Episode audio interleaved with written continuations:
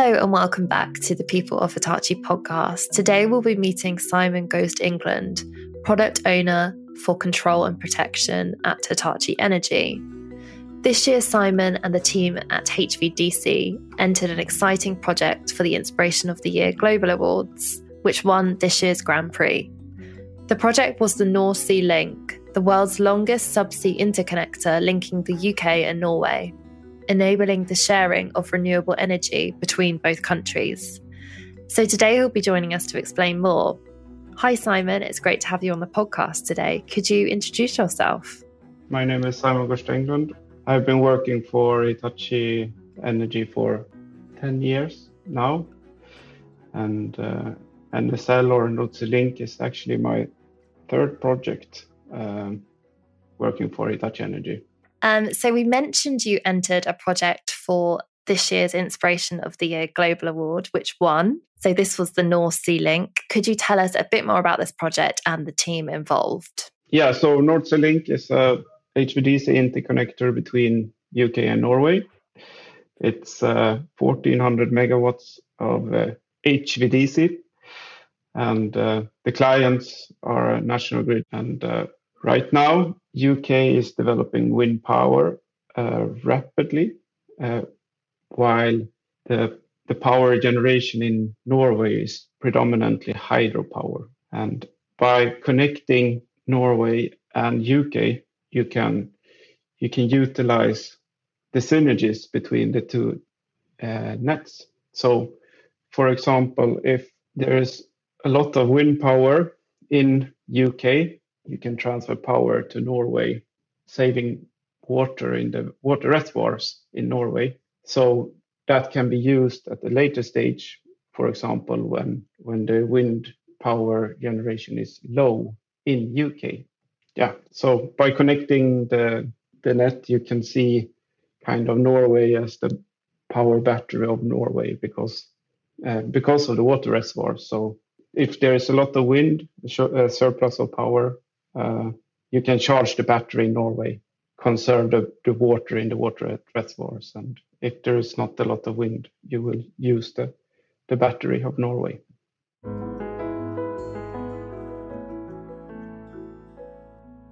How is this project contributing to Hitachi's journey to reach net zero? By doing this, you can you can reduce the amount of carbon that is produced from power generation because water power or hydropower is, is green as well as wind power. And by utilizing the, this, you will reduce the CO2 emissions. The NSL link has been running for a year and uh, in its first year operation, it, it uh, saved 800,000 tons of carbon, paying off its carbon cost after only six months in operation.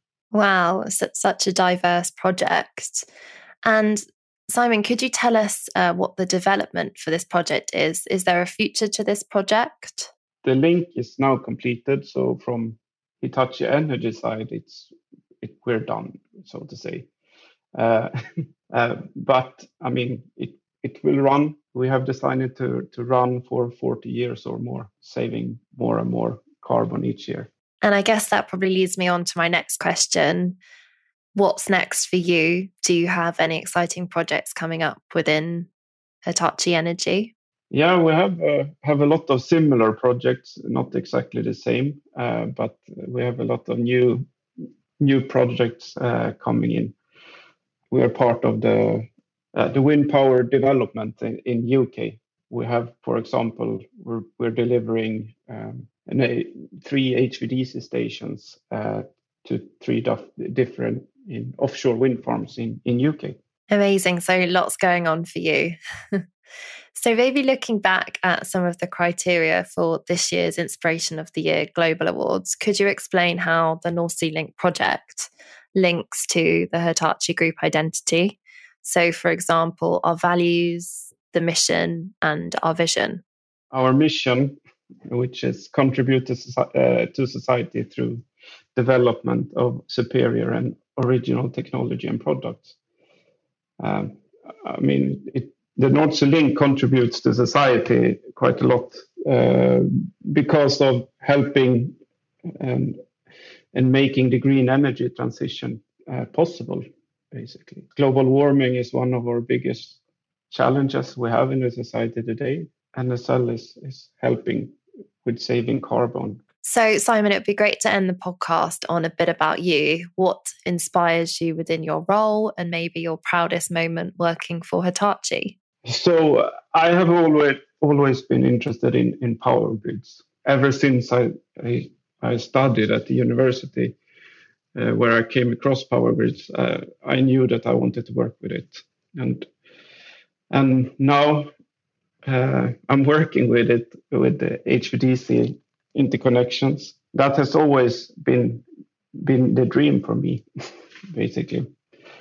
Uh, so that that is really, I mean, to be at the, at the forefront of the technology uh, of HVDC and contributing to society through to better power grids and smarter power grids. Uh, it's really what have been driving me all this time.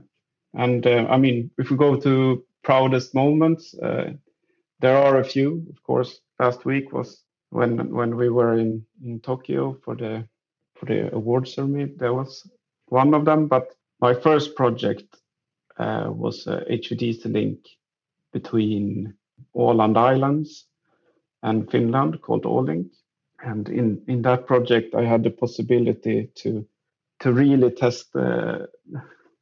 We, we actually one of the tests of the link was to shut down all power on on the Åland island and then start it up again with the HVDC link.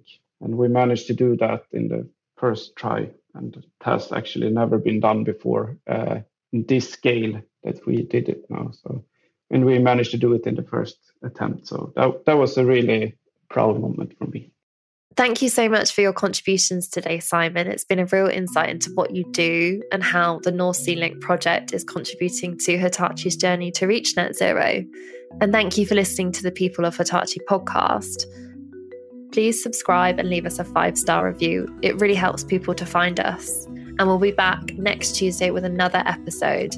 Next time, we'll be talking to Paul Charles from Hitachi Rail about the fully electric Lumo train fleet.